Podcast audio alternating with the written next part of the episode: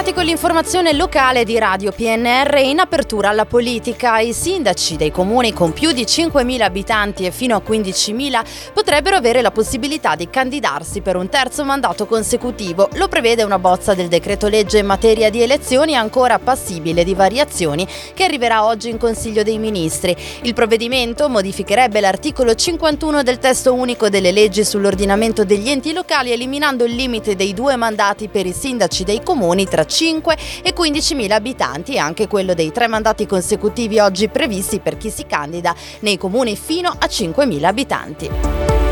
Nel tessuto sociale della provincia restano tante criticità, i numeri confermano una tendenza nei dati nazionali resi noti da Caritas Italiana. Il disagio e l'emarginazione sociale, i problemi occupazionali e le famiglie in difficoltà economiche sono in aumento in provincia come nel resto del paese.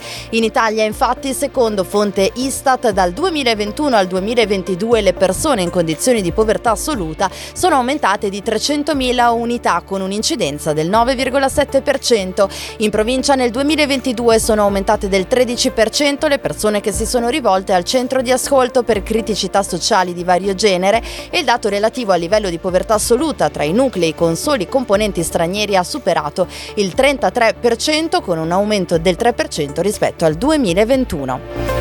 Passiamo alla cronaca. Spinetta Marengo in via Genova questa notte sette persone sarebbero rimaste intossicate da esalazioni di monossido di carbonio. Per due di loro è stato necessario il trasferimento in un ospedale del Novarese per il trattamento nella camera iperbarica. Gli accertamenti sono in corso per verificare le cause della fuoriuscita e le circostanze.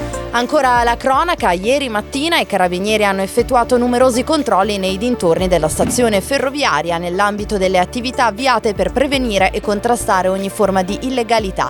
Le pattuglie hanno prestato particolare attenzione allo scalo ferroviario, luogo sensibile a forme di degrado che se trascurate possono avere sviluppi negativi sulla sicurezza e sull'ordine pubblico. Gli abituali servizi di controllo del territorio sono stati pertanto implementati con l'impiego di numerose pattuglie che hanno proceduto al controllo di passanti, viaggiatori ed esercizi commerciali.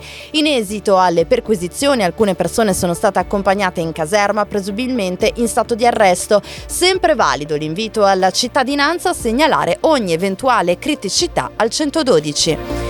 Infine, ieri in comune a Tortona c'è stata la visita ufficiale del console generale di Romania a Torino, Cosmin Dumitrescu, accolto dal sindaco Federico Chiodi, dal presidente del Consiglio Comunale Giovanni Ferrari Cugnolo e dal segretario generale Salvatore eh, Pagano in occasione della giornata della cultura romena.